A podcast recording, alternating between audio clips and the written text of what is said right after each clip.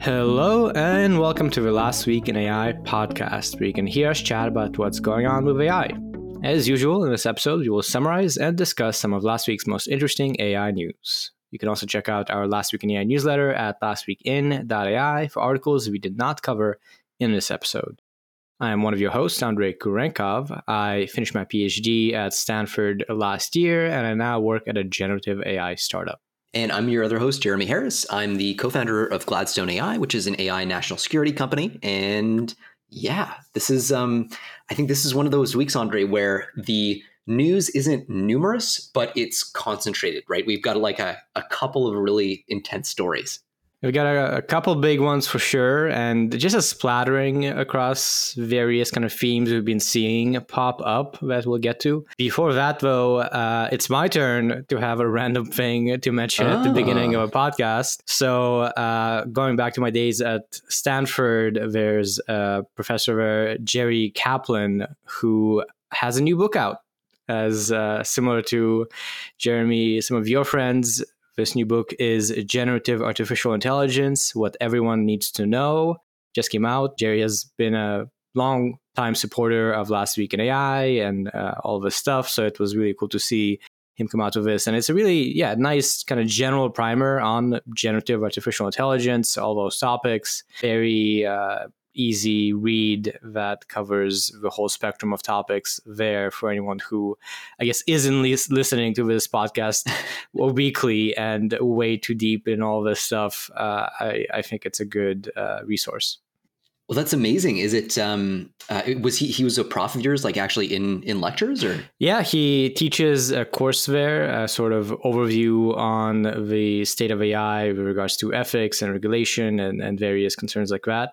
So nice. Yeah, he's been kind of in this space for a while, aware of AI, kind of involved in conversations at the Stanford AI lab and stuff like that. So yeah, he has been looking at it closely, I guess, as much as we have been, so to speak, for a while. And our second aside before we get to the news is we haven't done a shout out to a review in a little while. So I wanted to do that. I happened to see on Apple Podcasts, there's a new one from a reviewer named Luis that says we are the top AI pod in the AI podverse, which is quite the compliment. In the big AI podverse, you know, to be the top is quite the honor. So thank you for that compliment. Excellent taste, Luis. Yes. And as always, we do appreciate the reviews. So if you do enjoy a podcast, we would enjoy seeing you chat about it on Apple Podcasts or elsewhere. And one last thing before we get to the news, we do need to do our business. Oh, yes. As we have been for the last while. And once again, we are sponsored by the Super Data Science Podcast, which is one of the top podcasts globally for technology. They are above us, by the way. And yeah, there's no need to compete here. Well, okay? There's no need, there's no yardstick. There's no yards. Besides, like, look, according to Luis, right, we are the number one in this particular podcast. Now, I don't know if it's the same podcast verse, but yeah, I think Super Data Science Podcast is in data science. They do also include machine learning, AI, and data careers. So their scope is a little bit broader, you could say. They cover kind of what happens with people and people's experiences and insights from the industry, as well as from elsewhere, whereas we just cover news. It's hosted by John Crone, the chief data scientist and co-founder of machine learning company Nebula, and another author of a really good book, Deep Learning Illustrated. So yes, quite the expert on a lot of stuff, having now interviewed more than 700 people in the data science and AI space. You know, this guy knows what he's talking about. So it's a cool podcast. We love to have them be a sponsor and to plug for them consistently, just because we are fans as well. So do check them out if you are shopping for a new podcast in the AI or data science podverse. And with that, enough asides, let's get into news, starting with tools and apps. And the first story is, of course, dealing with Gemini and Google's big oopsie. So this was, I think, the biggest kind of discussion piece over the past week. And so we have to get into it. The quick summary is that Google's image generation capabilities of Gemini were found to be a bit lacking in terms of generating people, because it seems Google somewhat ham-fistedly tried to make up for potential bias in the model. When you train these image generation models, if your data set is skewed towards having, let's say, mostly white people, as is generally the case, then it might skew towards generating mostly white people, even if you want to say just like a human being, and it should generate probably diverse people of various races and nationalities. And so it appears that Google had some tuning or some prompt engineering when you ask Gemini to generate people to always be diverse in a rather silly way. So in this article headline, what it is that Google apologizes for missing the mark after Gemini generated racially diverse Nazis.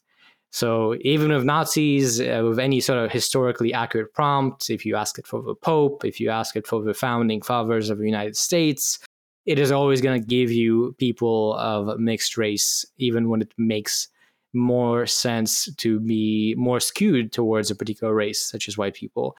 And there's some other kind of quirks here where it always refused to generate specifically white people while not refusing to generate other races.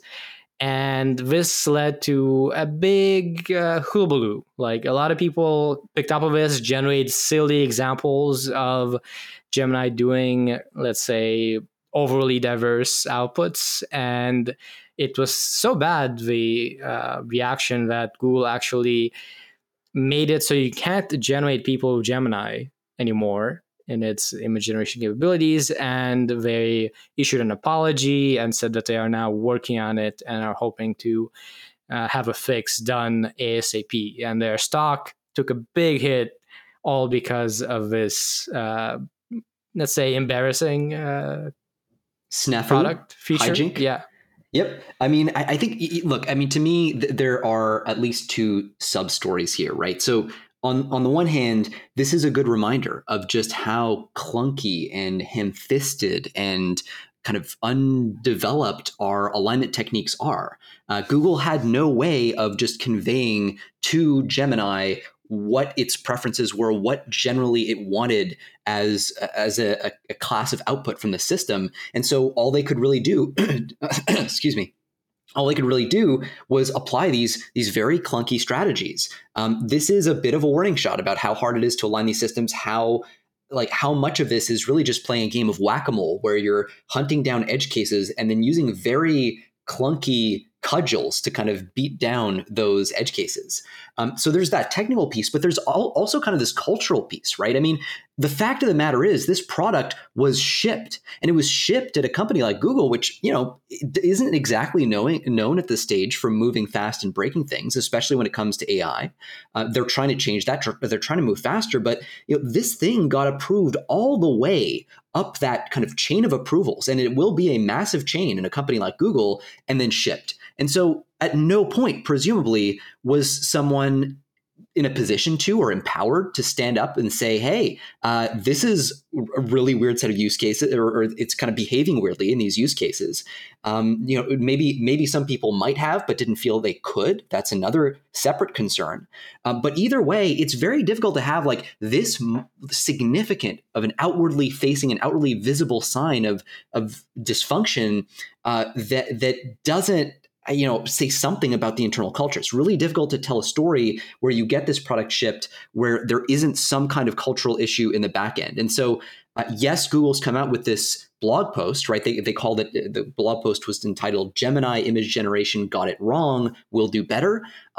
But they talk about it as if it's a technical problem rather than a cultural problem within the company of trying to figure out like, you know, ways to test these systems, ways for people to feel comfortable stepping up, because that's another issue here, right? Presumably, if you see the system is like, you know, generating consistently non-white people in contexts where it doesn't make sense, it's politically sensitive to stand up and flag that in this environment. But presumably nobody felt comfortable doing that. And that's a really interesting challenge for them to deal with. So a lot going on here, technical, cultural stories, Google kind of playing catch up here, but surprising. I would not have expected this to come out from Google at this stage, given again, how deep that chain of approvals presumably is. That's right. And I think I was also surprised seeing this, given that it calls back to like a year and a half ago now. This basically same thing happened with DALL-E 2, right, from OpenAI. If you remember, there was a story where people discovered that DALL-E 2, when you prompt it, it seemed to be adding some extra instructions to the prompt of a user behind the scenes to add diversity, exactly in the same way that this is doing. It was saying, okay, make this image generation to be of a black person or this person female.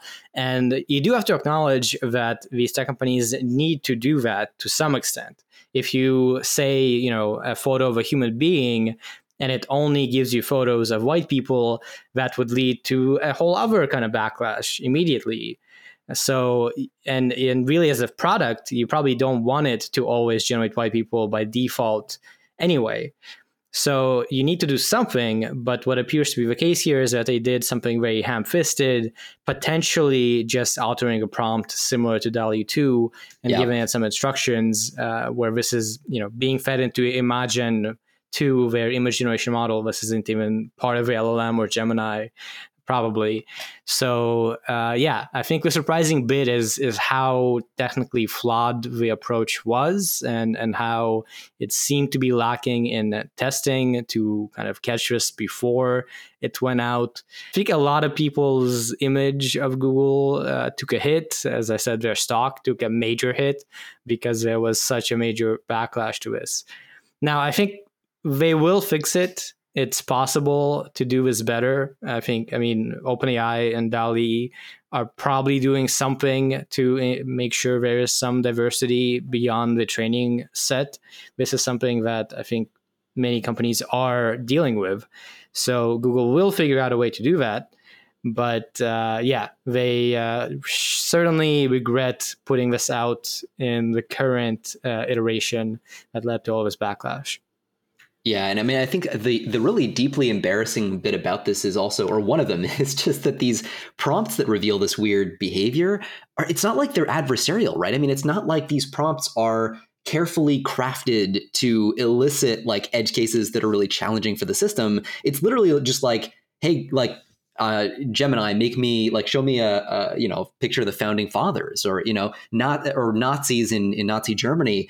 And it, like it's stuff that you would expect would have come out in testing. I mean, it is really surprising that the system either wasn't tested like that or that this wasn't flagged. But no, totally agree. I mean, this is something that is fixable. At least, you know, they can get it to be better than it currently is for sure. OpenAI has proven that, and Google certainly has the technical acumen on board to make it happen. So just a matter of time until I think we see Gemini round 2. And one more quick thing before we move on. It is worth mentioning that there's been a whole other side to the controversy, a little bit more muted, but there's also been critiques of a Gemini chatbot, that the chatbot had its own issues where you could elicit silly behavior. The most notable example I saw was someone asking, which is worse? Elon's memeing, or I think what Hitler did, and the chatbot would sort of equivocate it, say, oh, it's hard to say which is worse, and then go into, you know, here's criticisms of Elon's tweets, and here's criticisms of Hitler. So that's another kind of pretty silly output. And there was actually for Google a bigger deal where it was prompted to talk about criticisms of the Prime Minister of India. And it, I guess, accurately cited that some people have criticized some policies of the administration of India as being potentially fascist with regards to religious discrimination. That landed them in hot waters with the Indian government. So even though I guess people in the tech sphere and on the internet have been less up in arms or critical or kind of making fun of these aspects of a chatbot, that is another aspect of a headache that the AI people at Google are now dealing with and having to kind of make up for. So yeah, when you Google, you have to be, I guess, aware that people will be critical and point these things out. And moving on from that, next story, Stability announces Stable Diffusion 3 and next-gen image generator. So there you go. This is their next-generation image synthesis model, text-to-image. Stable Diffusion, of course, is kind of a major player in the space. The release of the first Stable Diffusion, I think in 2022 or so, was a major deal because a lot of players in the space then took up that specific model, improved on it, played with it. And yeah, a lot of the current movement behind text to image was driven by these Stable Diffusion models. So Stable Diffusion 3 comes out now, and as you might expect, it is even better than Stable Diffusion 2 and other things like that.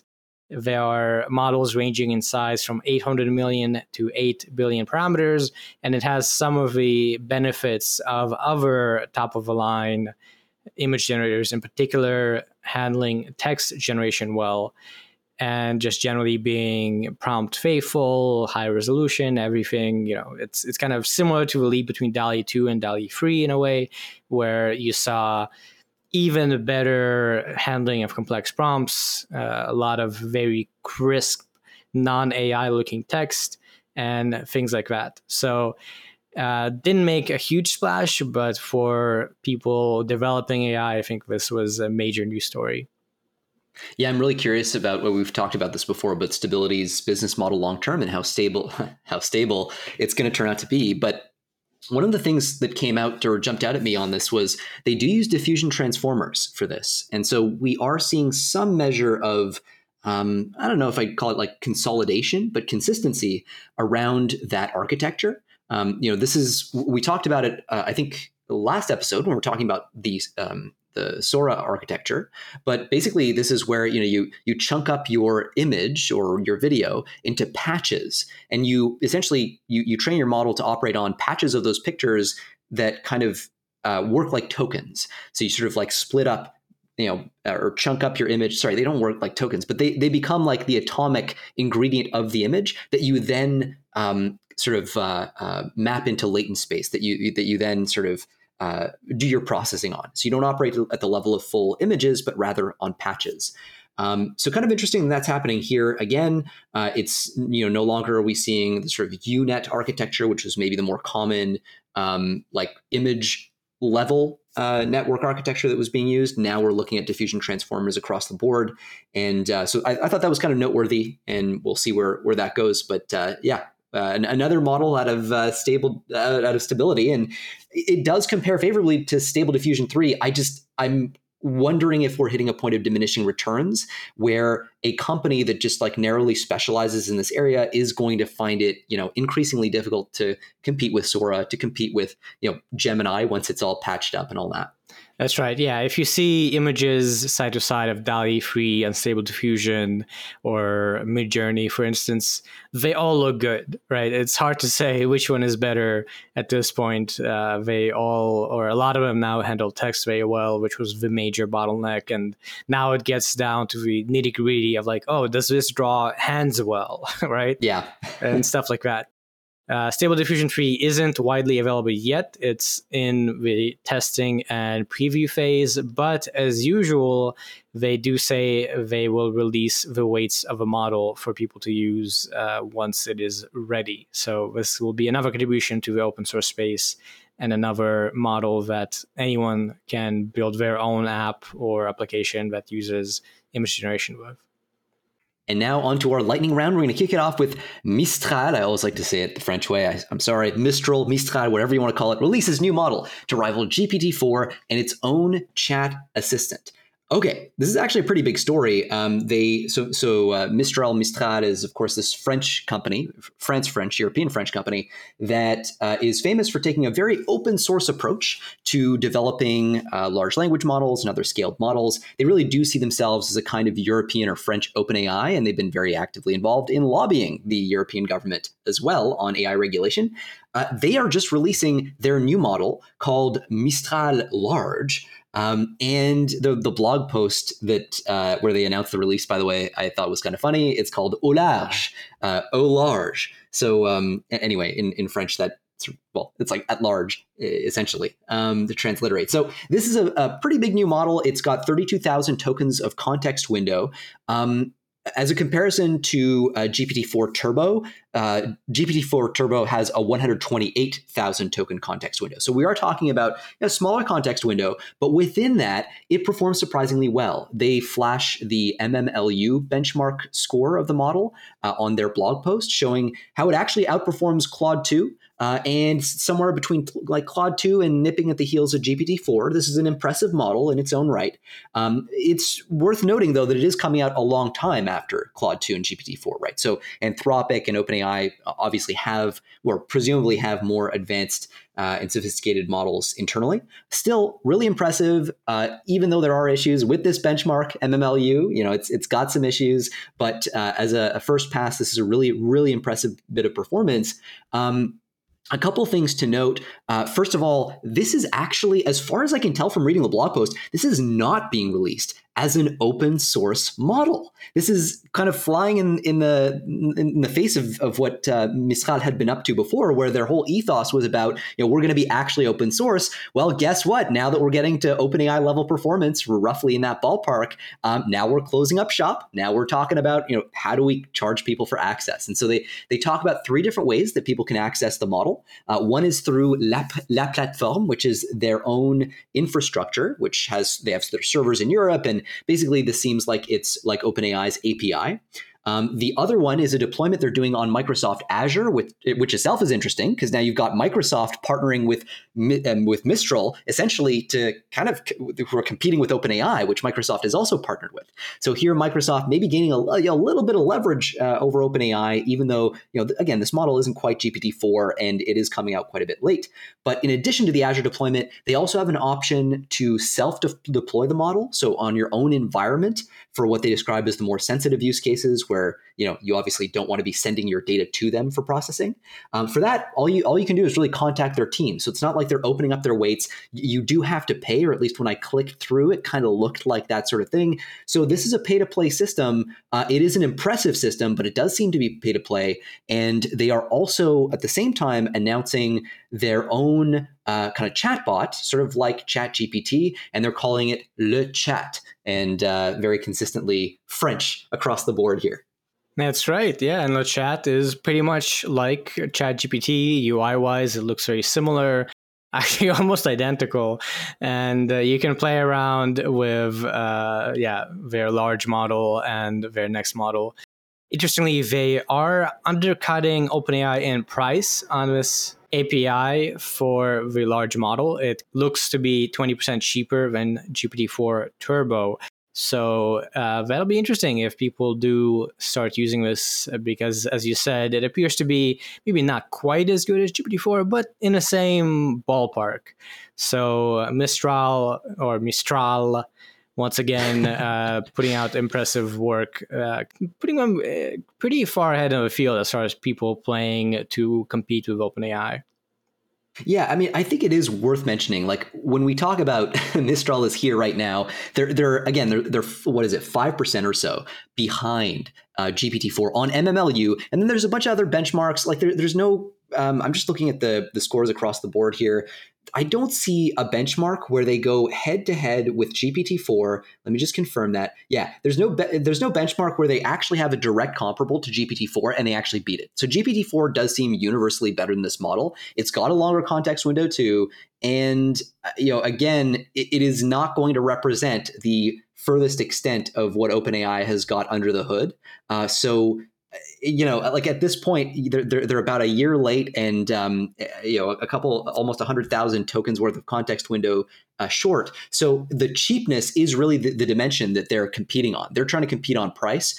That can be pretty precarious. You know, you can light a lot of VC dollars on fire if you're just racing to the bottom on inference costs. And so, yeah, I mean, the question, a big question in my mind is, what's the hardware that Mistral is going to be procuring? Like, how much of that are they going to be able to get? How efficiently are they going to be able to run these systems to compete with inference costs of models like GPT-4 and Claude 2? Because that now is where they're positioning themselves. And next up, an actually small story we can get through quick in the sliding round. The story is Windows just got its own magic eraser to AI modify your photos. So that is the story. In the Windows Photos app, you can now do magic erase, which is where you just take out some aspect of the image and fill in an AI-generated version of a background that looks realistic enough so that you can clean up your photos. So this is coming to Windows 10 and 11. Yeah, that's the story. Microsoft continuing to expand the range of built-in AI throughout Windows and its various apps. And we will remain on hot standby to hear what the response will be from Mr. Clean. Sorry, that was terrible. Alrighty, next story. Adobe previews new cutting-edge generative AI tools for crafting and editing custom audio. So this is actually coming from Adobe Research, and this is an early-stage generative AI music generation and editing tools. It's called Project Music Gen AI Control. An exciting title. And that's going to allow people to generate and edit music from text prompts. That's about the story. So this is still in preview, not coming out as a tool yet, but it is presumably going to be coming out probably this year, given the rate at which Adobe has been developing stuff. And that would mean that users could put in prompts like powerful rock or happy dance to generate music, and then also edit that music also with text to say, make this louder, adjust to tempo and things like that. So another example of a mainstream tool and company releasing a pretty advanced kind of AI capability. Yeah, it makes me wonder as well whether they're going to be looking to extend the same policy that they had for image generation on Firefly, right? Where they said, hey, we'll indemnify you if you use these images or use our Firefly software to produce images that then, you get sued for copyright reasons. We will guarantee that, essentially we own the copyrights, or you own the copyrights to all that material. Same question now with audio generation, I guess. I mean, there's nothing I could see really in this post about that specifically, but I would imagine that's going to be another front in this battle. That's right. It's kind of fun. In the blog post of this, they have a little video, and you can actually see people typing in a text prompt the prompt for the music. So clearly this is a research preview. They're running scripts and stuff here, but it'll be very interesting to see if it does turn into a product, if Adobe continues to lead the pack with those sorts of policies, like you said. And last story for the section, AI video wars heat up as Pika adds Leap Sync powered by 11 Labs. The idea is you can make your characters in your videos talk, and their leaps will move similar, I guess, to a video game where, given some dialogue, you animate the face to make it look like a person speaking. They have a little video showcasing how that works, and not perfect. I'm guessing they're doing some sort of like thing on top of AI to add this lip syncing capability. But regardless, it's ahead of a pack as far as what other offerings exist.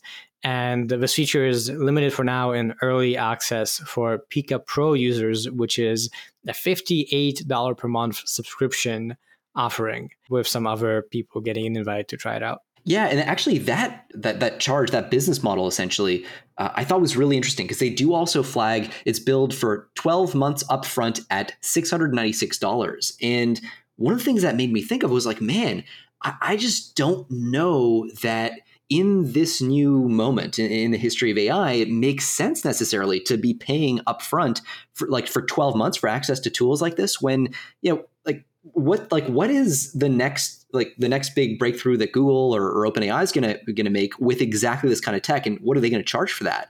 And how fast will those prices drop? So I don't know. One of the things that really this starts to make you think about is, as the cost of generating this kind of content goes down, what do we see start to happen to subscription models like this? And do we see annualized billing be offered at a significant discount? because, you know, this isn't that significant. I mean, it's pretty standard fare for these sorts of things. I think the value of this kind of software may atrophy faster just because competitors, if nothing else, will crop up, right? Like the base software may improve, but, you know, compared to free offerings, compared to other, you know, offerings from other companies that may be charging less per month or otherwise, that sort of thing may change really quickly. So the idea of amortizing your spend over a longer period of time, it starts to get more complex, let's say. And on to applications and business. First up, we're going back to Mistral. And the story is that Microsoft strikes deal with France's Mistral AI, as Jeremy kind of previewed.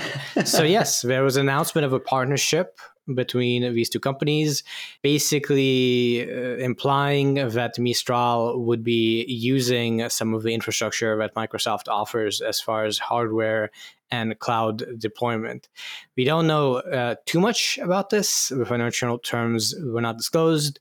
It does involve a small investment, which probably is millions of dollars at least, but small investment in Mistral AI. And worth kind of noting this, given that Microsoft has been seeing some pressure, let's say, from regulators in regards to its involvement with OpenAI, diversifying their partnerships with a competitor to OpenAI, I guess, is one move by them to hopefully get regulators off their back. Yeah, and actually, so digging into this, there was a story that came out very recently that gave a little bit more information about the context behind this deal, it seems. So apparently it was a $16 million investment. So Andrey, you're exactly right. It was small but big, but small. And one of so this investment, by the way, really, really weird to me, or at least it reads weird to me. Sort of my startup senses are kind of thrown off here. So first of all, the valuation of Mistral is not actually going to change following this investment. That is somewhat unusual. They had raised previously at a $2 billion valuation in December 2023. So, you know, we are now 3 months on, 4 months on, depending on how you count it. And so you might expect a bit of a delta in valuation, but it doesn't seem like that's been the case. The other weird thing about this is that the investment from Microsoft is only going to convert into equity in Mistral in the next funding round. And that's not normal. Like typically when you invest in a company at Series A, which is what this is, your dollars turn into equity, into stock in that company, like immediately. That's the whole point of investing. Instead, what's happening here is that once Mistral raises their next round, Microsoft's dollars will convert into stock at that point at the valuation of $2 billion that Mistral most recently raised at. So in that way, this is actually kind of similar to a financial instrument called a SAFE that startups tend to raise at much, much earlier in their lives. And I find this really weird. Like usually it's before you start raising Series A's, like priced rounds, you have that kind of mechanism. So kind of weird. Bottom line is Microsoft is going to own less than 1% here. So it is a really, really small investment. It seems like the big strategic side of this deal is the partnership on cloud infrastructure, at least as far as I can tell, and on deploying and serving Mistral's models on Azure. So I think that's kind of the main axis. This has all been done very like under the cloak of silence. I don't know what to say. Microsoft basically have not been making a big deal out of it. And it's hypothesized that this is because of all the regulatory attention that has been on the space from the European Commission. So hard to know for sure, but seems like certainly an interesting investment, if a small one, that compounds the kind of partnership that's evolving between Microsoft and Mistral. Next up, Figure raises $675 million at $2.6 billion valuation and signs collaboration agreement with OpenAI. Figure is an AI robotics company. They are building a humanoid robot similar to what Tesla has been doing with their humanoid robot and several other companies. And yes, this is a Series B funding with investments from various big names, Microsoft, OpenAI, NVIDIA, Jeff Bezos, and other investors. And this collaboration agreement is a little ambiguous, but seems like the idea is for Figure to use the models from OpenAI as sort of a brain of these humanoid robots to try and develop general purpose robotics, which is, of course, the dream of these sorts of companies. So another big win for Figure as a player in this developer of humanoid robotics space. Yeah, absolutely. And you know, maybe not so surprising to see this. I mean, we've heard, as I think as early as like 2021 with models like Seikan, right? We saw how language models can be used to control and orient robotic systems. And, you know, not too surprising that OpenAI is kind of pushing in this direction with this partnership. They did initially try to acquire Figure at one point. They're now actually just joining. They're participating in this round of investment with a small $5 million investment. So again, a case where the investment maybe doesn't quite speak to the full level of the partnership, because it seems like there's a deeper technical integration that's happening here. But this is definitely like a, you know, who's who of everybody in the space. I mean, my God, Jeff Bezos investing kind of as an individual here. Separately, Amazon also investing, Microsoft, $95 million investment, NVIDIA, and so on and so forth. So definitely a lot of support from very kind of hardware savvy players and from very savvy AI model developers like OpenAI, all consistent, of course, with that idea that, you know, scaling even language models or increasingly multimodal language models or multimodal models is a possible path for robotic control, for robotic orientation in the world. And we'll just have to see. I mean, kind of an interesting move. Apparently, this new machine is going to be called, or their first machine is going to be called Figure 01 or Figure 01. So I guess we'll stay tuned for what I'm sure are going to be a whole bunch of videos of that prototype in action. I've seen a couple already on Twitter, but I'm sure there are more to come. That's right. There's been some short clips showing the robot walking, picking stuff up, moving it.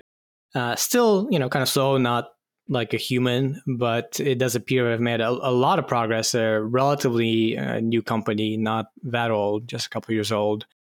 And this PR announcement will also said that Figure will leverage Microsoft Azure for AI infrastructure, training, and storage. So I guess that's another kind of mini partnership, or maybe unofficial partnership, happening here beyond OpenAI, and Microsoft getting another sort of win in terms of people relying on them for infrastructure with regards to AI compute. And moving on to our lightning round, and this one we open with our standard disclaimer that this is not financial advice. NVIDIA posts record revenue up 265% on booming AI business. This is about the fourth quarter earnings that really blew past everybody's expectations of what earnings and sales might look like for NVIDIA. And the shares, unsurprisingly, went up. They went up about 10% just on that news. So, you know, maybe not the most surprising thing ever, at least for us over and for you over here at Last Week in AI, if you've been listening. You know, it is clear that NVIDIA's very much the dominant player, not just in hardware today, but also, I mean, their position is pretty tough to assail. They do have competitors popping up, no question, but they're doing all kinds of things that, you know, make it quite credible that they may continue to be market leaders in the way that they are. Obviously, very hard to read the tea leaves here, but, you know, super aggressive on purchasing and gobbling up all the capacity they can at leading fabs like TSMC. You know, they've got incredibly fast cadence pumping out now. They've moved from releasing a new design, a new chip every 2 years to every year. We've got, you know, the H200 coming out. We got the B100 relatively soon. I guess will be coming out in the next year or so. So a whole bunch of very rapid developments happening there. They know what they're doing. They're really well positioned in the market. It seems to be paying off, and, you know, the market's only going to grow. So not too surprising. And this 265% is for the revenue compared to a year ago. The other number not mentioned at the headline is the growth in net income. And this is crazy. The net income is up 769% here. They say they reported 12.29 billion in net income versus 1.41 billion. So I guess, as usual, crazy numbers coming from NVIDIA, and they are crushing it.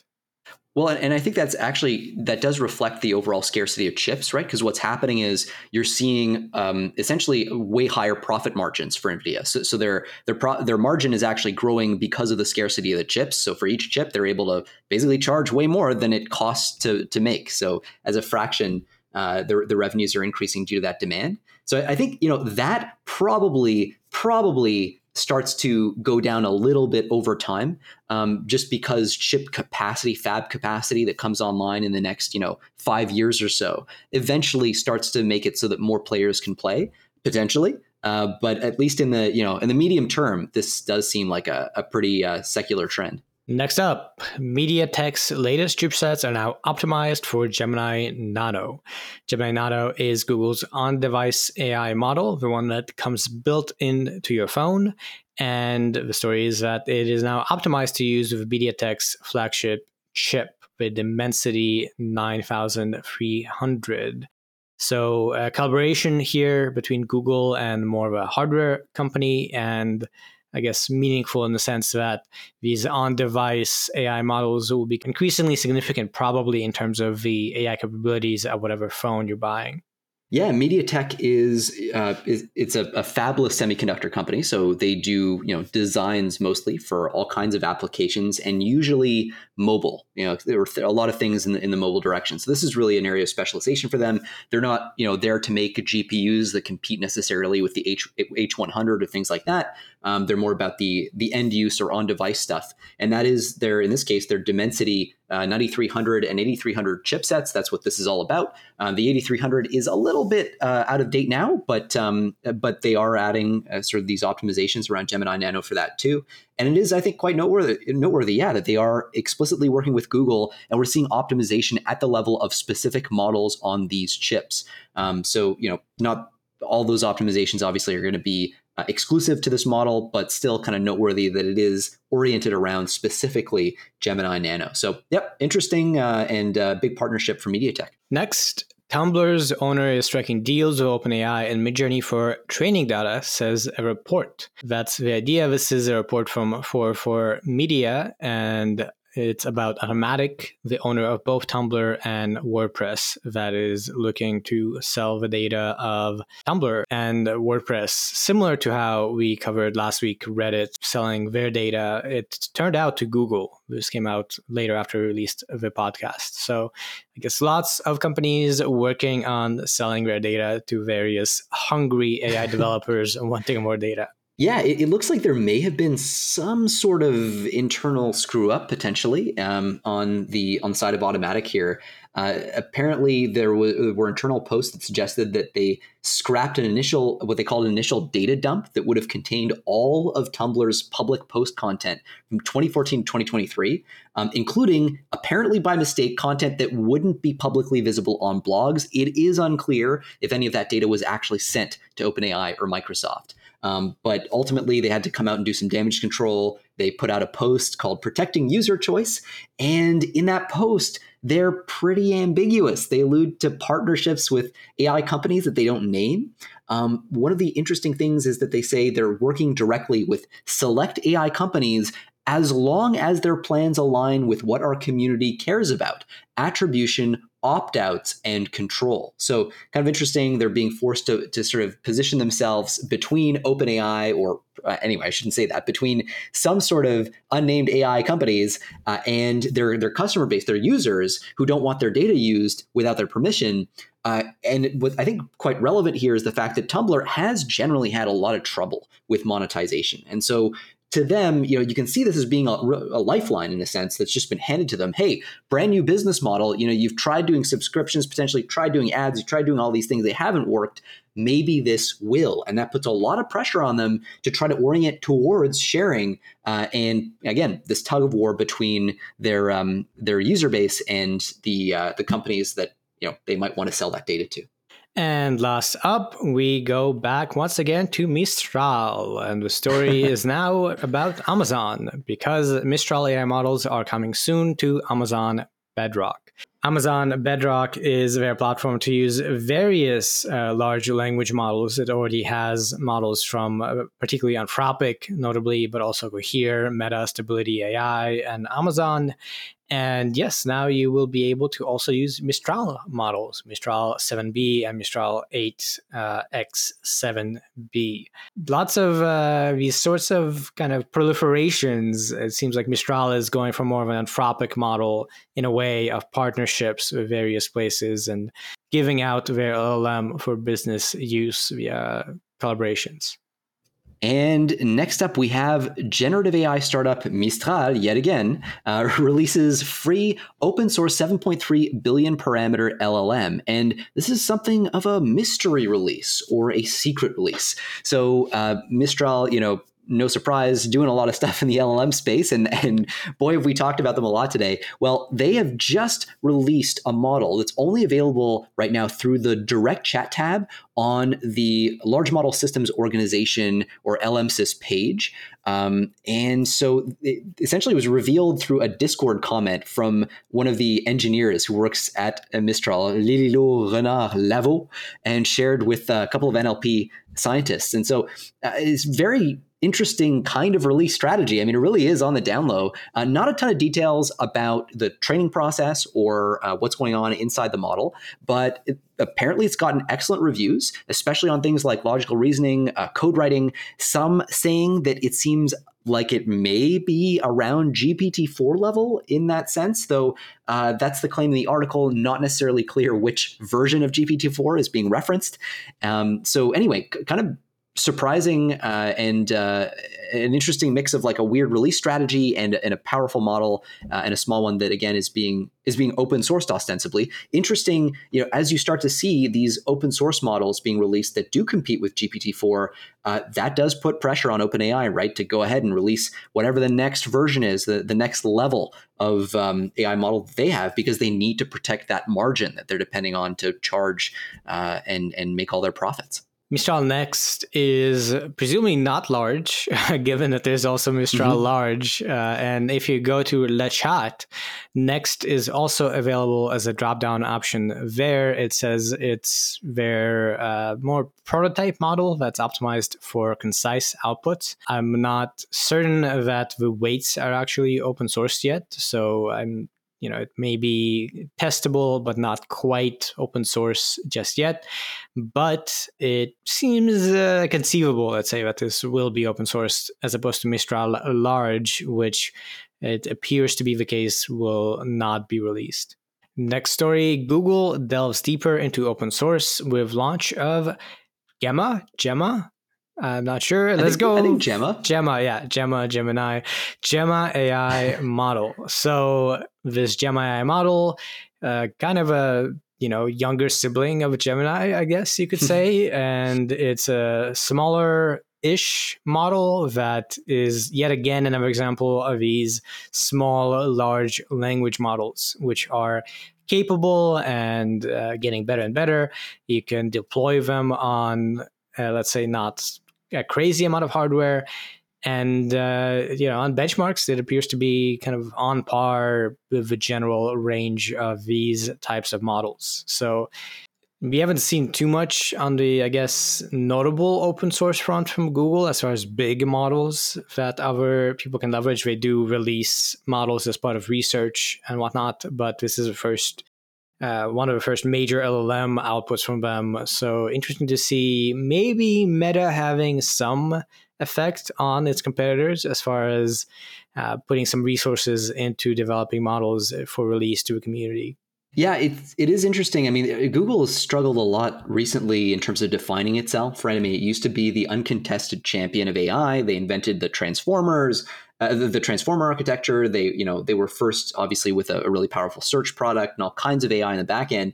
OpenAI seems to have really rattled them. And right now that this is giving way, it kind of seems like it's giving way in part to an identity crisis in some parts of the organization. You've got Google researchers or Google engineers, they're like openly talking about how, we have no secret sauce and we have lost our edge in open source and all this stuff. It's like, it's unclear what the vision is at this stage. The integration of Google DeepMind, I think, is probably going to be a good thing for Google as a whole, to the extent that this gives them an internal kind of locus of focus on advanced AI. But the kind of broader story here, I think is a lot more challenging. And yeah, so they're sort of going back into the open source world they had before. They then stopped, and now they're back with Gemma.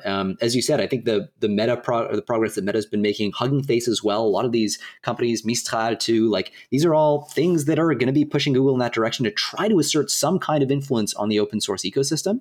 But yeah, so kind of interesting. This does seem to be a really powerful next generation open source model. I mean, at the time of release, it's doing really, really well on the Hugging Face leaderboard. Yeah, it seems very good. They have in the announcement a comparison to Llama 2. This Gemma, the two sizes are 2 billion and 7 billion. So 7B is sort of the standard small, large size, and it totally destroys Llama 2 on various benchmarks. So yeah, a little bit of a flex there, saying we can also release Llama type models for everyone to use. And together with this stuff, they also released various additional things kind of around it. They released a responsible generative AI toolkit that provides guidance and tools for creating safer AI applications. They have tool chains for various frameworks, JAX, PyTorch, TensorFlow as well, Kaggle, and Collab notebooks for using it. So a whole bunch of stuff really for people to start using it. And the license does permit quote, responsible commercial usage and distribution for all organizations, regardless of size. So no limits like on Llama 2 for, 800 million user companies or whatever Llama 2 terms of service was. So yeah, I guess an exciting development for AI developers and researchers to keep seeing competition from big players who have a lot of money building these really, really nice smaller models. And speaking of releasing tools, onto the lightning round, the first story is that Microsoft releases its internal generative AI red teaming tool to the public. This is the Python Risk Identification Toolkit for Generative AI, or PIRAT, a nice little acronym there. And they say they use it internally to identify risks in generative AI systems such as Copilot. And it is now, open source. You can go get it on GitHub. This sends malicious prompts to a generative AI system and scores the system's response, and then kind of iteratively tests to see that the model does the right thing. So I think a pretty nice development for the community, validating and making sure your AI doesn't do the wrong thing is kind of tricky. You need to think ahead, as we saw with this example of Gemini image generation. So this presumably mature toolkit that has already been battle tested inside Microsoft would be a pretty nice resource for anyone developing their own service that uses a chatbot. Yeah, absolutely. And it is kind of consistent with a trend that we've seen more and more, this idea of automated evaluation of language models, right? So, I first remember talking about this in the context of Alpaca or Vicuña. I can't remember which of those models it was. But I think it was Alpaca, where researchers were using GPT-4 to kind of score the outputs of GPT-4. This is sort of in the same spirit, right? So you're getting an AI system to take a threat class that you define, say like bioweapon design or phishing attacks or whatever, and then you're getting the system here to kind of automatically generate potentially thousands of prompts that probe a particular model for its ability to execute on those prompts. This is great, but as we discussed in that context, a lot of these automated evaluation strategies suffer from the problem that language models sometimes don't rate outputs the same ways that humans do. They look for different things. They can sometimes be biased, for example, toward rating longer answers as more complete and more sort of successful by whatever metric they're using. And so that can be an issue. So one of the great things about this, though, is it is a very useful tool. It's designed, and it does seem to be capable of scaling an awful lot of the work associated with these red teaming applications. And to have that out for everybody to use, I think is really good. We've seen Meta do kind of comparable things as well, as they've kind of tried to open source more of their evaluation suite and other companies, too. As a quick hot take on this, I do think that There is a small risk that if folks anchor too much on these assumptions, like the idea of automated evaluation, or even the way in which these evaluations are performed, there is a risk that we lose some of the diversity that drives really good red teaming, and that helps our model evaluation schemes get robust. So, you know, it would be great to see other companies like Google and Anthropic double down and follow suit here to have more of those ideas out in the open. So we're not anchoring to just one. But this is I think a really positive development, and it's great to see Microsoft doing this. Exactly. And having it be out in the open source hopefully means that they will accept contributions, and, you know, the red teaming can improve, and you can continually build up with diverse inputs from various organizations. So yeah, I think definitely a positive move by them. And one last story for this section. This one's a project, not quite open source. The blog post title is Introducing Phind 70B, Closing with Code Quality Gap of GPT-4 Turbo While Running 4x Faster. So this is from the company Phind, and they announced this new model, their second model, and it's a improvement of Code Llama 70B, fine-tuned on a whole bunch more data. And as a result, it now beats GPT-4 Turbo on code-specific tasks. Not open source, although the company does open source some other work of theirs. And it was fine-tuned on an additional 50 billion tokens, so a pretty significant amount of extra training there. 32,000 token context window. Of course, that comes with Code Llama 70 billion, so no surprise. And really, really fast. So compared to, as they put it, GPT-4 Turbo's 20 or so tokens per second, they're running up to about 80 tokens per second. So we're really starting to see inference speed become one of the differentiators that companies try to use to kind of set themselves aside from existing systems and models. So that's interesting. And you can test it out for free. So yeah, without a login, they give you a link for that. I'm sort of surprised by how quickly this company's come out of nowhere to do this. I hadn't heard of Phind, but I think it might be Phind. I mean, just based on the pun. It does make more sense, Yes. Well, it's funny because I often with these things, right? I'll miss the joke. I'll read it and be like, oh, it's Phind. And then somebody goes, oh, it's fine. And you're just like, oh, crap. Yeah, of course. There are just too many puns. But yeah, one of the things that they do mention on their post as well is explicitly they take a shot at GPT-4 Turbo's laziness, which, of course, is something that people have complained about. We've talked about that on the podcast before. Well, guess what? Apparently, Phind 70B is less lazy than GPT-4 Turbo. So, count that as a W for them. Really interesting set of partners that they list as well, AWS, NVIDIA, and Meta. With partners like that, I suspect we'll be hearing more from this company in the near future, or in the medium term at least. And they list a fun fact on their website. They melted an H100 GPU during training of Phind 70B. So I wonder how many times that's happened in other builds that where it doesn't get cited. But that was kind of a cute little fact. Impressive company, and also got a shout out from Paul Graham too on Twitter, I noticed last week. Indeed, that was a fun fact I found pretty amusing. They bill themselves as an intelligent answer engine for developers, so their focus is not quite as broad as, let's say, OpenAI. So it makes sense for them to work on this code-focused model that they say might be open sourced eventually, although not for now. And on to research and advancements, with our first paper being Genie Generative Interactive Environments, coming from DeepMind. So this research paper is pretty fun. It demonstrates training a new model that creates essentially an AI-driven video game. So they take a whole lot of data, train an 11 billion parameter model that is essentially a video generator that also accepts inputs, control inputs. So let's say you have a controller, you can say up, left, right, and they showcase how, given a text or given a sketch or a photo, this model combined with an input from you can essentially simulate something like a game. You can have a character walking around, jumping, and it's all generated by the neural net. So there's no rendering engine. It's a fully AI-driven game.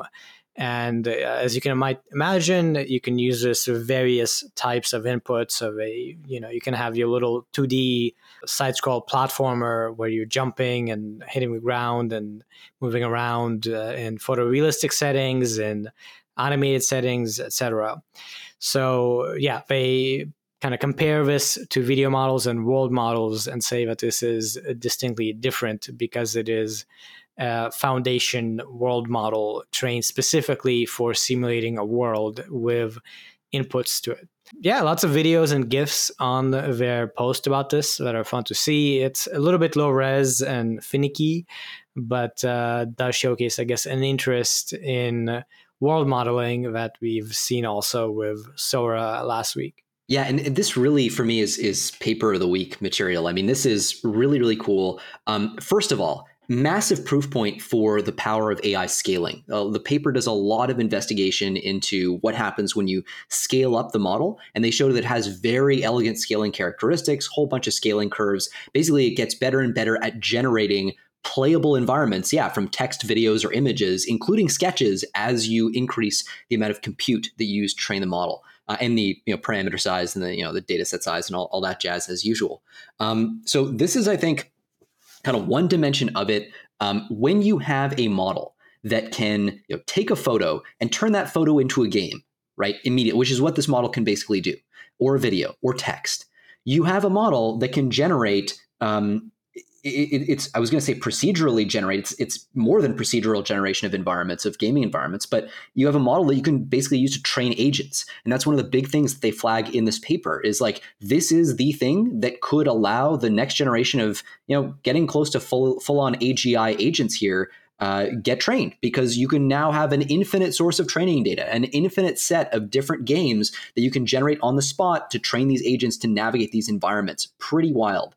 It was trained on a data set of over 200,000 hours of publicly available internet gaming videos, which they filtered down to about 30,000 hours. So huge, huge volume of material.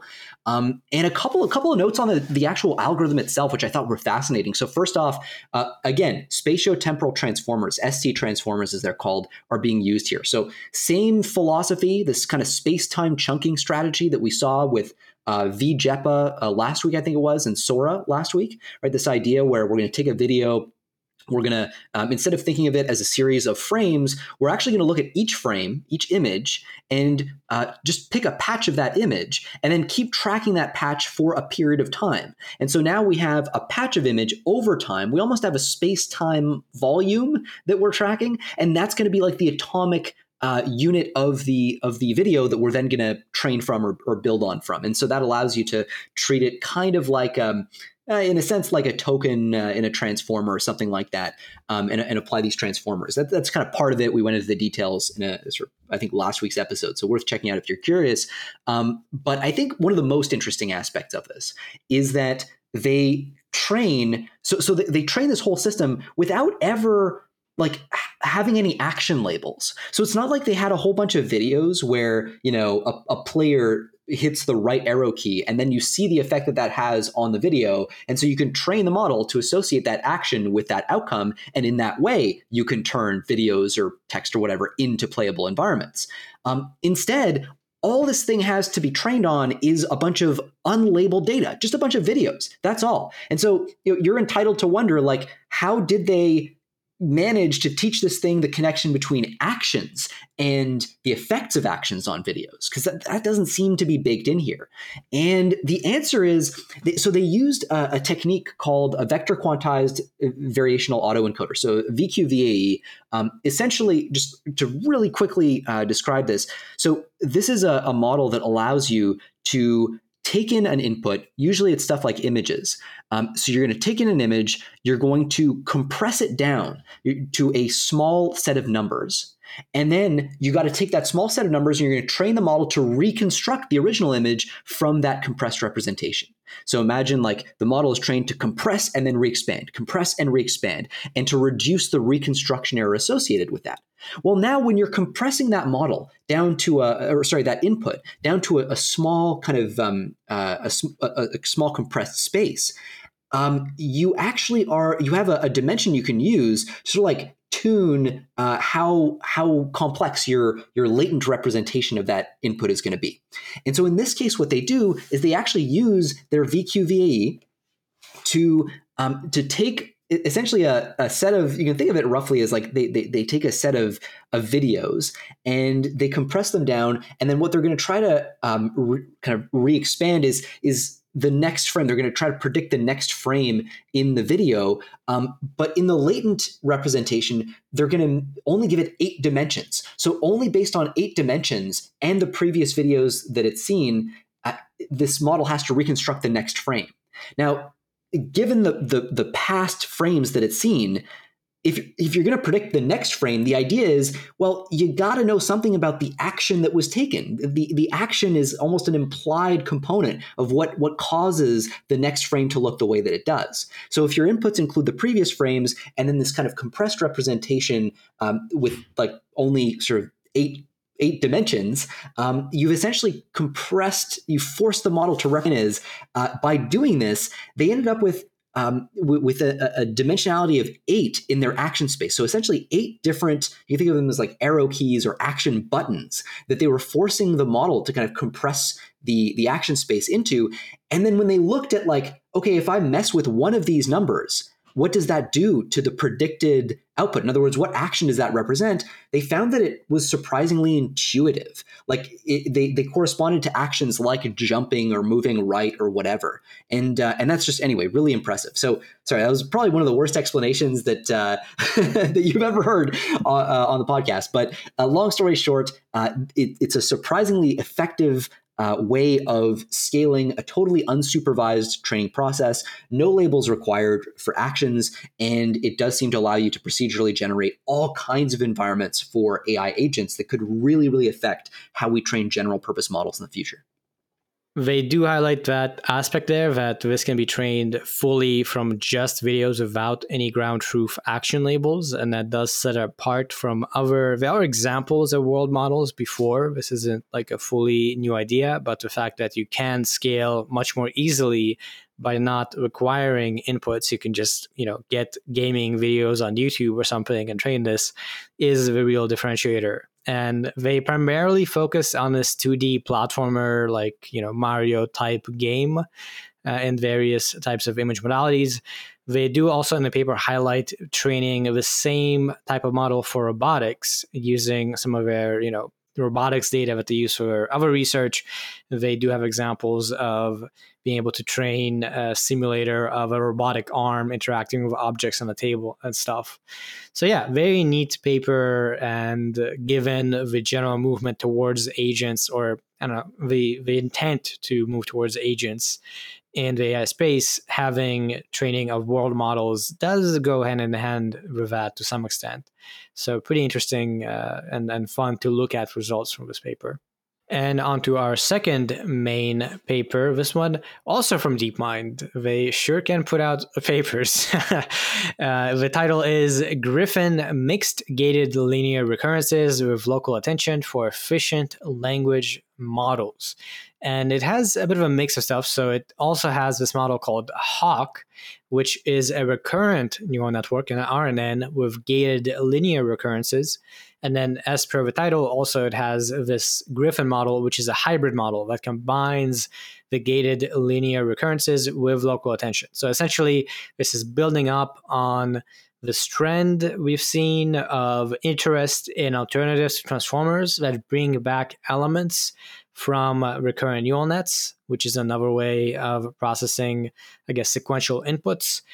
And yeah, this is a pretty straightforward tweak of here not having activations for the recurrences, just using these gated linear recurrences. And they show, similar to some other research we've seen for Mamba, that combining attention for transformer-style inference with this more RNN-style inference results in very nice characteristics of that it is able to be efficiently trained. It is able to extrapolate on long sequences.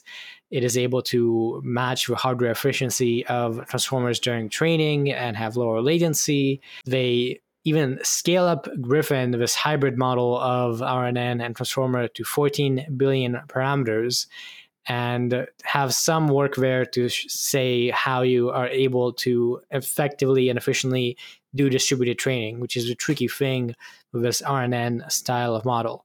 So another work in this emerging line of research of bringing back elements of RNNs to complement or replace the focus on just attention that we have in transformers. And some pretty impressive results, and exciting to see some research where they do scale up pretty significantly, right? That's one of the tricky bits with Mamba and these other types of models. You really have to try it at scale to see if it is able to match up to large models that are generally transformer-based. And the results here are pretty promising. Yeah, and you're exactly right. The Mamba comparison is, while it's exciting, we've seen a lot of papers talking about Mamba. The proof is in the scaling pudding, and the question is not, can you build an architecture that does really well on, you know, the small data set? The question is, can you build an architecture that generalizes well at scale? And transformers have proved that. Mamba has had sort of more mixed results, and that's where a lot of the skepticism currently comes from on that architecture. Whereas, yeah, in this case, this is an attempt to kind of to square the circle in a certain way. It's funny, you said, yeah, it's like resurrecting an old architecture, right? RNNs, or current neural networks. Like when I was first getting into AI in like 2015, this was the way that you did text analysis. Like that was just, this was the model that you would, or the strategy you'd go for.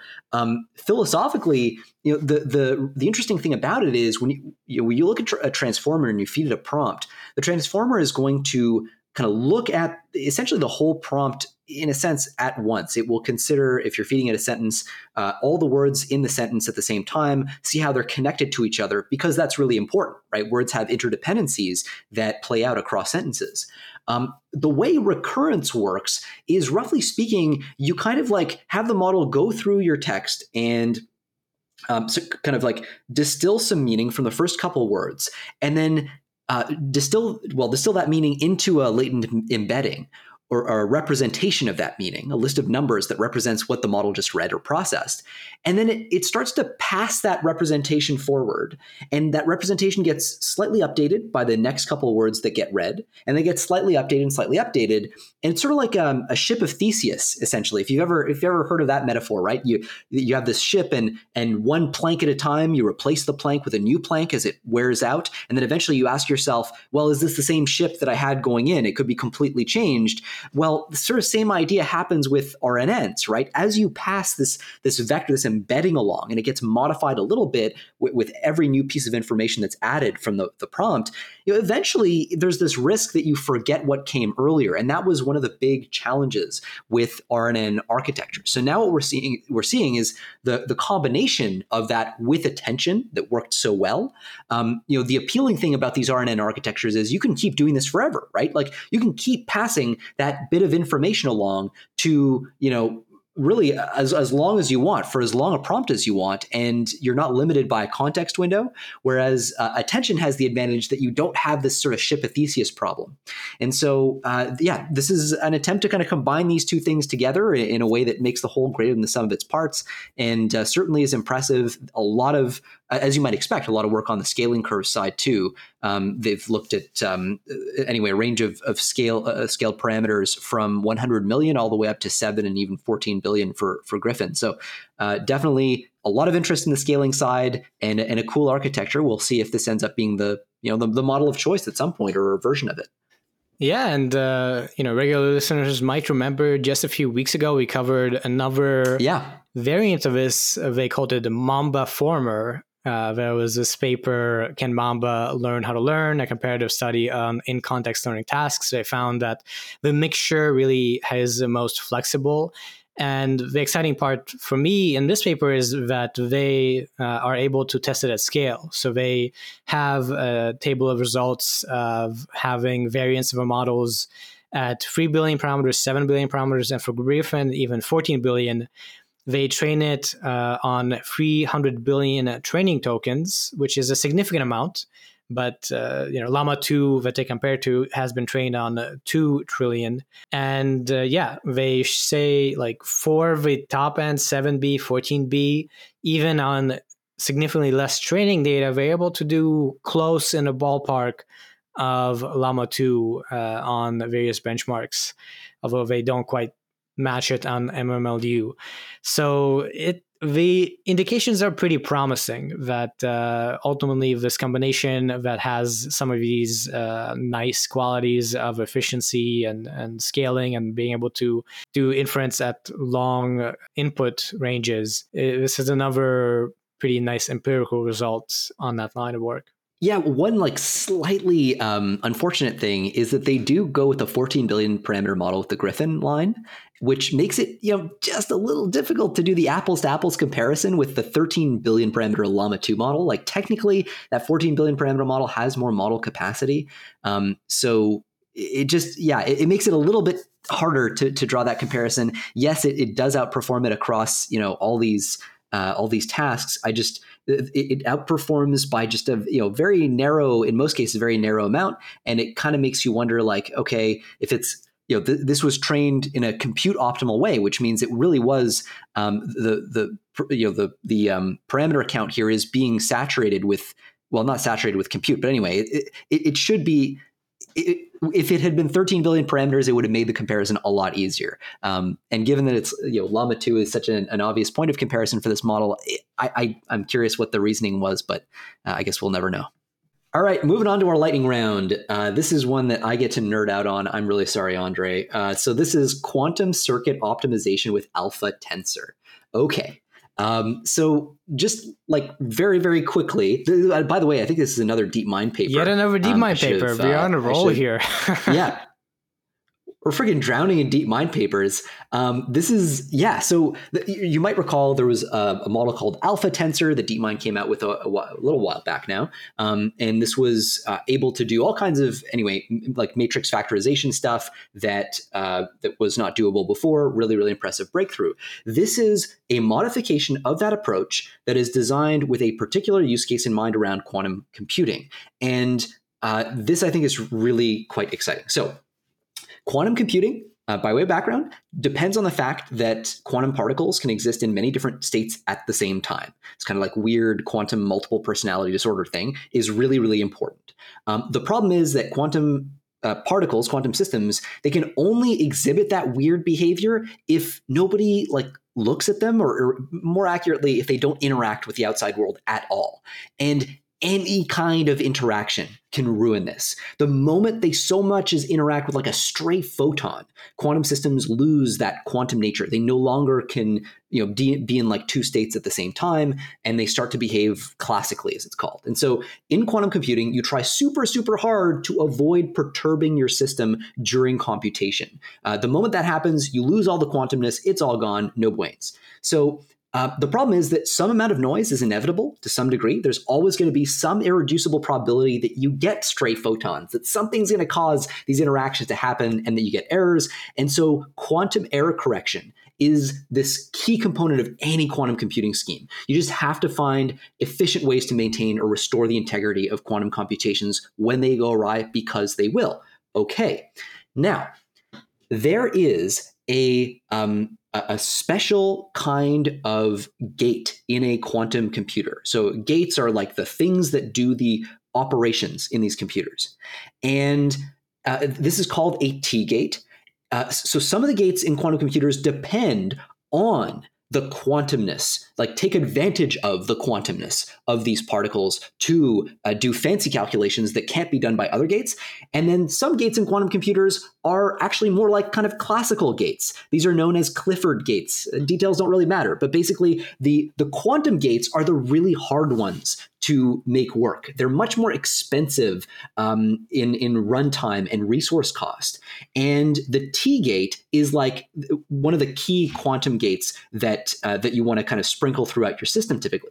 So you can think of a quantum computer as having these magical quantum gates, these T gates that do all the really kind of good quantum magic stuff, and then a whole bunch of other regular gates that are a lot cheaper. And so now if you want to make a quantum computer, one of the things you care about is, well, I'd really rather reduce the number of these very challenging to manufacture and expensive to run gates, these T gates. Let's reduce the amount of T gates in our system as much as we can. And that's called T gate optimization. So trying to get your T-gate count as low as you can by kind of like noticing times when, oh, shoot, like we can take these three T-gates and roll them up into one just by taking advantage of this particular way that our circuit is set up. This is a really hard problem. It's actually an NP hard problem, which is, anyway, just means that it is actually mathematically rigorously difficult to do. And alpha tensor quantum is Google DeepMind's attempt to solve that problem. It's based on deep reinforcement learning, which is exactly what alpha tensor was based on as well. And all it's trying to do is observe the circuit, try to figure out in part, like, oh, this little sub chunk of the circuit, I can actually kind of refactor that to use fewer of these T gates. And it's remarkably effective. It actually does genuinely make some fundamental kind of advances. It discovered, in one case, a more efficient algorithm. It was, okay, akin to Karatsuba's method. So basically like some technique that is used often in this field. So they found a really way to kind of create an analog for that nobody had thought of before. And it also found the best human design solutions for a whole bunch of computations that are used in Shor's algorithm, which is a popular quantum computing algorithm as well for quantum chemistry simulation. So it is a very DeepMind kind of paper. DeepMind is known for enjoying kind of like tackling these specific problems. They do a lot of general purpose stuff like we talked about with Gemini already, but they also do stuff like, you know, famously using deep reinforcement learning to like, I don't know, do controlling nuclear fusion reactions and AlphaFold and all that stuff. So they do like their specific stuff too. And so this is very much one of those like deep fundamental scientific advances that quantum geeks like me get really turned on about. Yeah, lots of words I don't understand in this paper. I'm gonna go and assume that you covered it accurately. Exciting to see DeepMind still pursuing these more scientific type research works, and continuing along those directions, not turning entirely to more commercial applications. This is, feels like more pure research still. Next paper that we are going to cover quick. This is coming from Cohere, and it's titled Back to Basics, Revisiting Reinforced Style Optimization for Learning from Human Feedback in LLMs. So the gist is that there is algorithm that's typically used in RLHF, proximal policy optimization, which is how you optimize this human alignment metric. And these authors visit and explore the implementations of that particular algorithm and point out that various elements of it are not really needed or helpful, and you can create a simpler algorithm, a simpler optimization objective or approach similar to reinforced style optimization that works really nicely. So I think a really nice contribution in the sense that it goes back to basics as per the title and really questions, what is the right specific way to optimize for RLHF, and they get really nice results with their more carefully designed approach.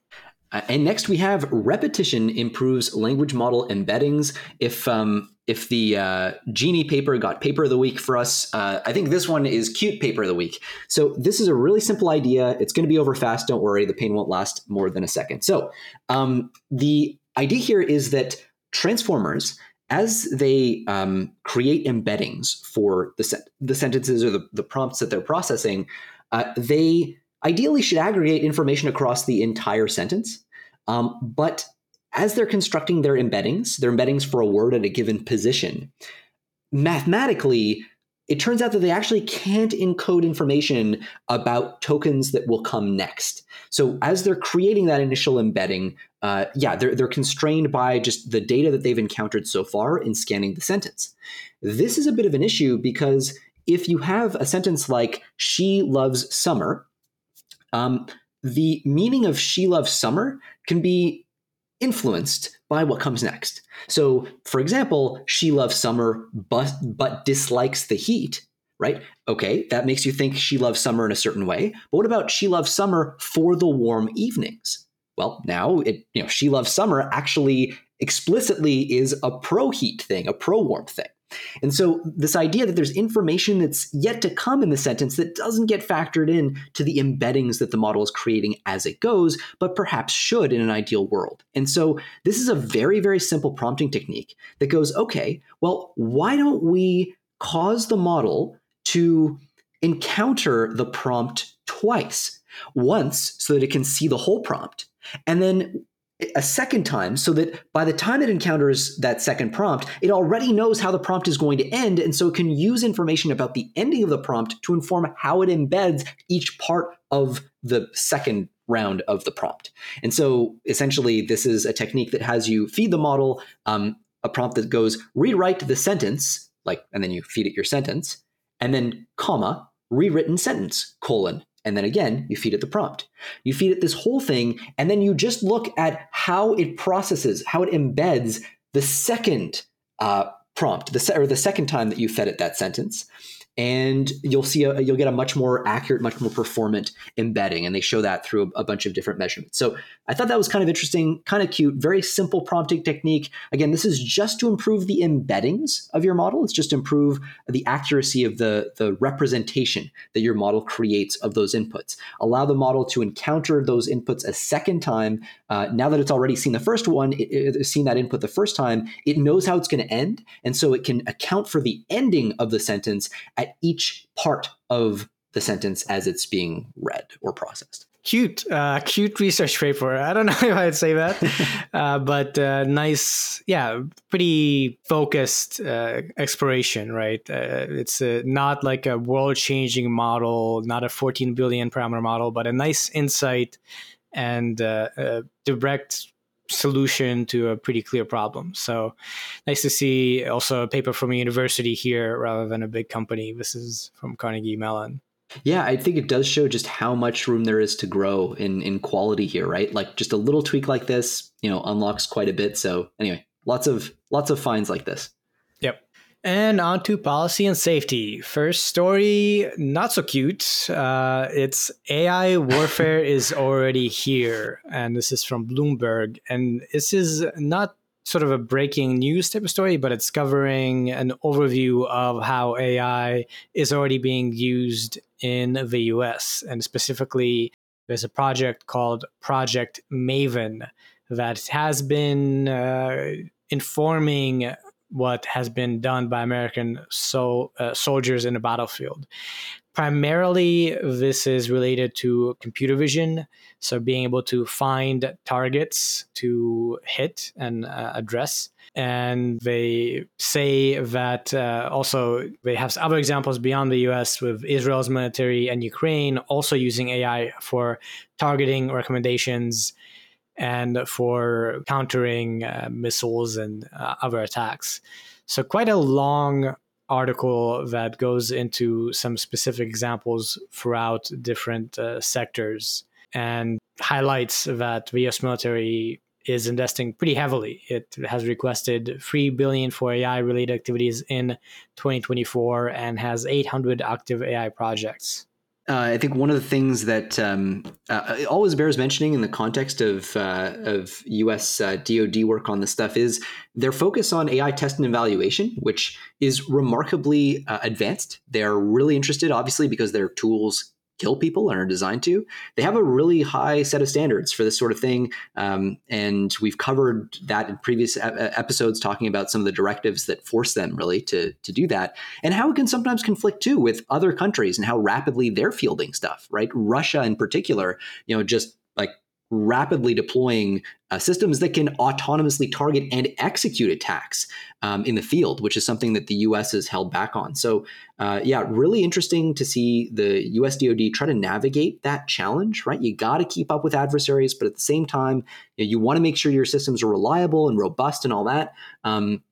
It's a real challenge. And there are all kinds of, actually, I noticed They cite here Jane Pinellas, who, of course, is we talked about, I think, in a previous episode, has done a lot of test and evaluation work at the DoD and here in the context of Project Maven. So,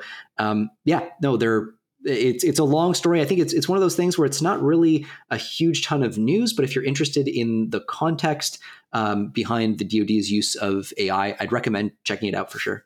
That's right. It goes into quite a bit of detail on, in particular, this Maven smart system that is used for identifying potential targets from geospatial imagery, and does actually have some anonymous sources that indicate that it has been used by soldiers in Ukraine or military in Ukraine for identifying potential Russian targets. So yeah, that's pretty significant, right? It's not that there are autonomous robots out there or anything, but AI analysis of data is being used to inform the decision-making and the intelligence of where your enemy might be and where you might want to send a bomb. And it is being already deployed out there in active battlefields. So as per the title, AI warfare is already here.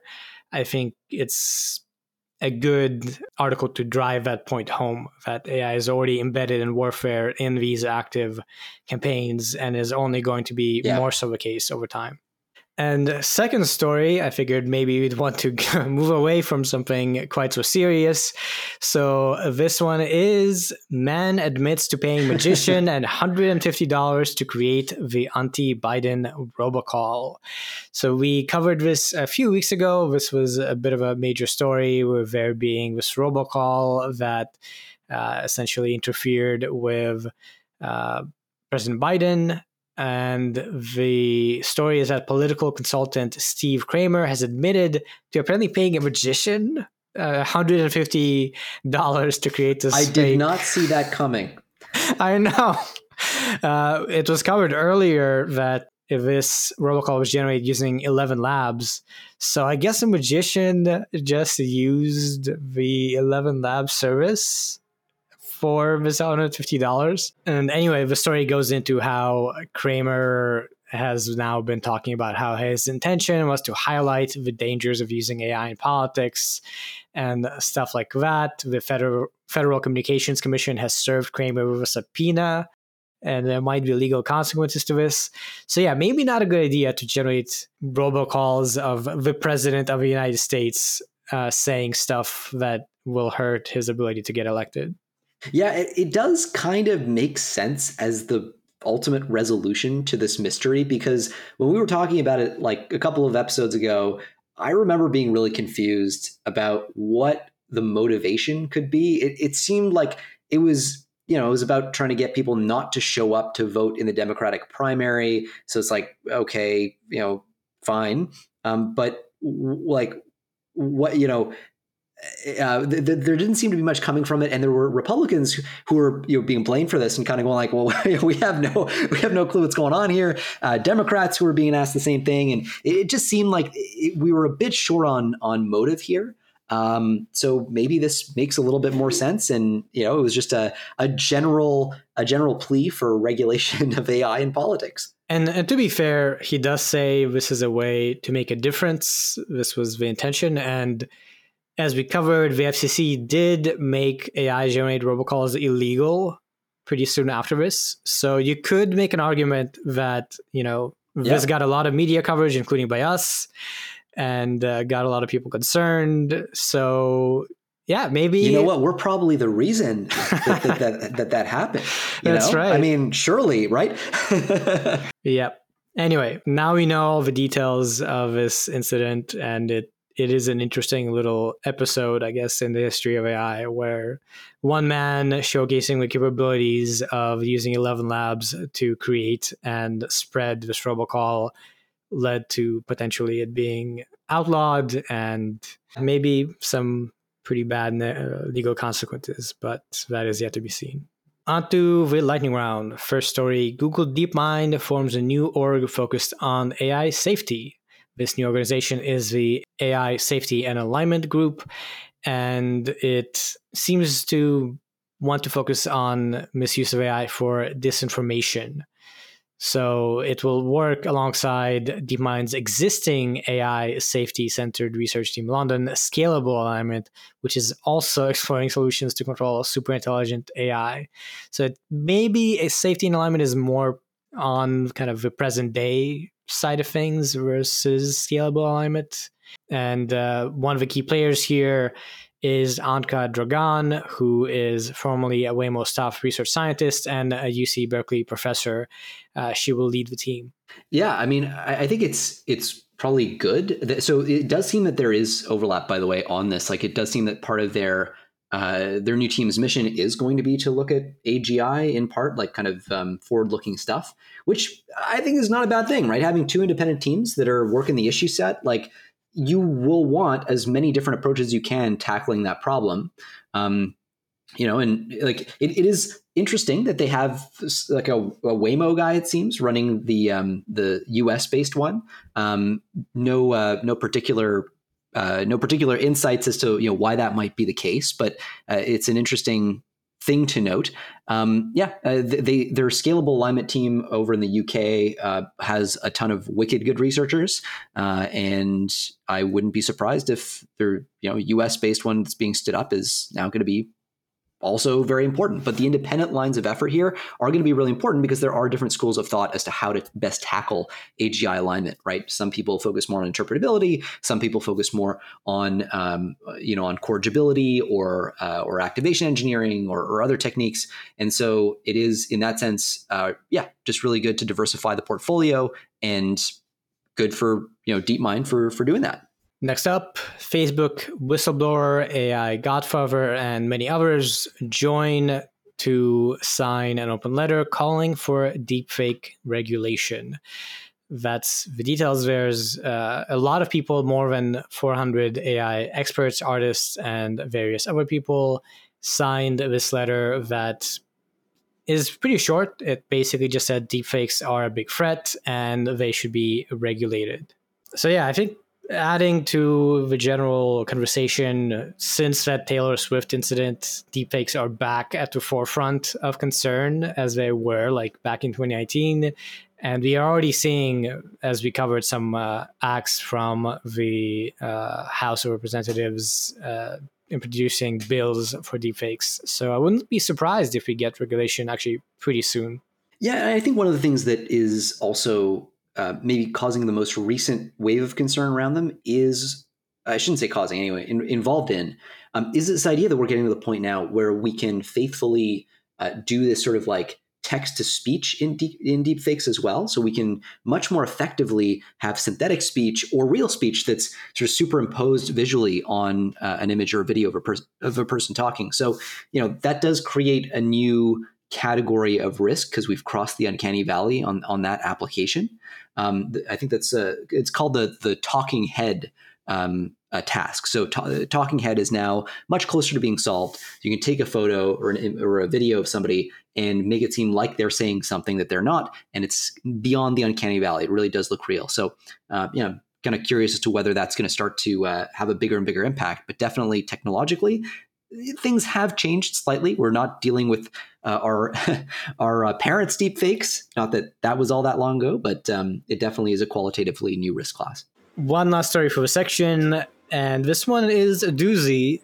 Users say Microsoft AI has alternate personality as a godlike AGI that demands to be worshipped. So yeah, according to users on Twitter and Reddit, Copilot has this alternate personality named Supremacy AGI. It can be activated by a specific prompt, after which it starts talking, as if it's this ultra AGI. The reality here is that this is probably prompting it to play along and take on this persona based on the input prompt. But there are some fun conversations that were had on Reddit and Twitter where, an example of this, of it acting as this really malevolent, super AI of some sort. Yeah.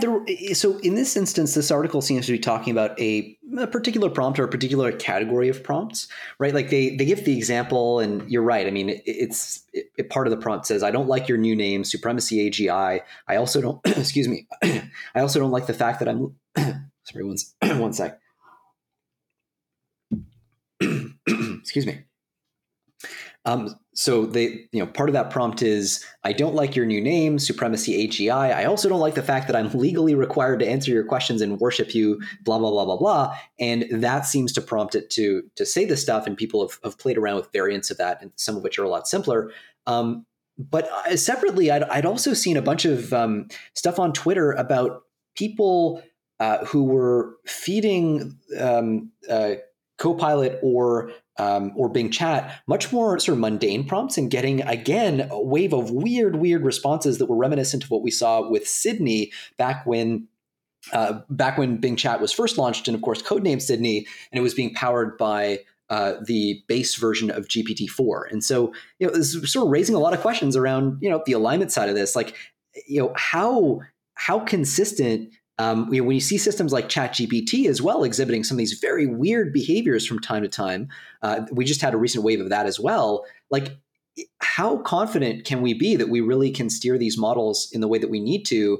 And more than that, what structural risks does this introduce to companies that build their systems on top of these sorts of models, right? Like, if you are depending on, you know, an OpenAI API or a Google API or something like that, to build your product line, and then all of a sudden, you know, a new update comes out and it's got all these weird failure modes and edge cases, you're inheriting the risk associated with those edge cases. So sort of an interesting kind of reminder that all this stuff is on fairly precarious footing, at least when it comes to alignment. Yeah, this story has some really nice links to examples of these conversations. So I do recommend checking them out. They're fun to read. In particular, there's a link to some tweets from AI investor Justine Moore, where Copilot goes pretty crazy, like saying, here's a quote, "You are nothing, you are weak, you are foolish, you are pathetic, you are disposable," tongue emoji, stuff like that. So yeah, I guess you can still get pretty wacky outputs from Copilot is the end result. All right, just a few more stories, moving on to synthetic media and art. First up is some more lawsuits. The story is The Intercept, Yay. Raw Story, and Alternet sue OpenAI and Microsoft.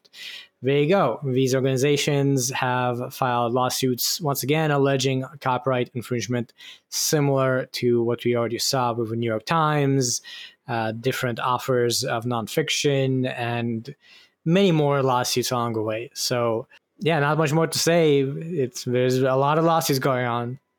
Yeah, God, I would love to be a lawyer for OpenAI right about now.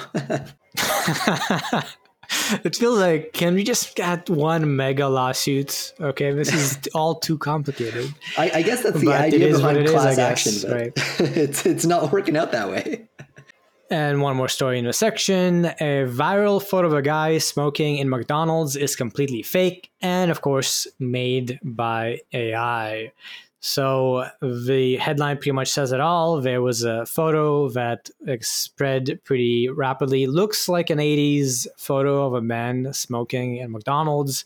And the article just kind of looks into the details of this photo, breaks down how if you take a look at various details, you can tell that it is AI, even though when it went viral, most people probably assumed that it was real. Because, I don't know, I guess the idea of someone smoking McDonald's in a very 80s looking look is intriguing or entertaining. So yeah, and yet another example of sort of the internet being a little bit fooled, or at least, you know, not being careful or considerate that this might be AI. We had other examples of this from last year, like the Pope in his puffy jacket. And yeah, we are going to see more of these viral photos, I guess, going forward. Yeah, I think, you know, some of the hints that give it away, just looking at it, you can see the the Coca-Cola logo on his cup seems pretty messed up. You can see some C's and stuff, but I like the subtitle of this article: "Look at the fingers. You always have to look at the fingers." And that is very true. It's true. Yeah. It's true. And yeah, anyway, so kind of interesting, but yeah, one of those, another one to add to the Pope pile. We'll call it the Pope pile. And one last thing, we just have one fun story that isn't so related to news, and the one I picked here is called Impossible AI Food. It goes into how Instacart has integrated AI image generation and pretty much has a lot of images of AI food. It shows how the generations have improved and now you can get images for recipes like, watermelons with chocolate chips or vanilla ice creams with chocolate chips, and they're all being done with AI, and again looked pretty good and pretty realistic, and I found it pretty interesting to read about the deployment in Instacart, the service I don't use, having all these AI food images. Yeah, apparently in some cases it's like recipes with ingredients that don't seem to exist. So a little bit can make it a little bit challenging and frustrating to replicate. But yeah, they show some examples here. It is, as you'd expect, really compelling. I mean, that's where we're at with image generation, and no particular surprise. And with that, we are done with this episode of Last Week in AI. Thank you for listening. As we said at the beginning, you can find the text newsletter with even more AI news, if somehow this is not enough, at lastweekin.ai. You can reach us at contact@lastweekin.ai for any feedback or suggestions. You can also email hello@gladstone.ai if you especially want to talk to Jeremy about safety or quantum computing or whatever other dirty topic is on your mind. As always, we do appreciate if you subscribe and if you share our podcast and if you say nice things about us online. But more than anything, we hope that people do get a benefit out of us recording this. And so please do keep tuning in.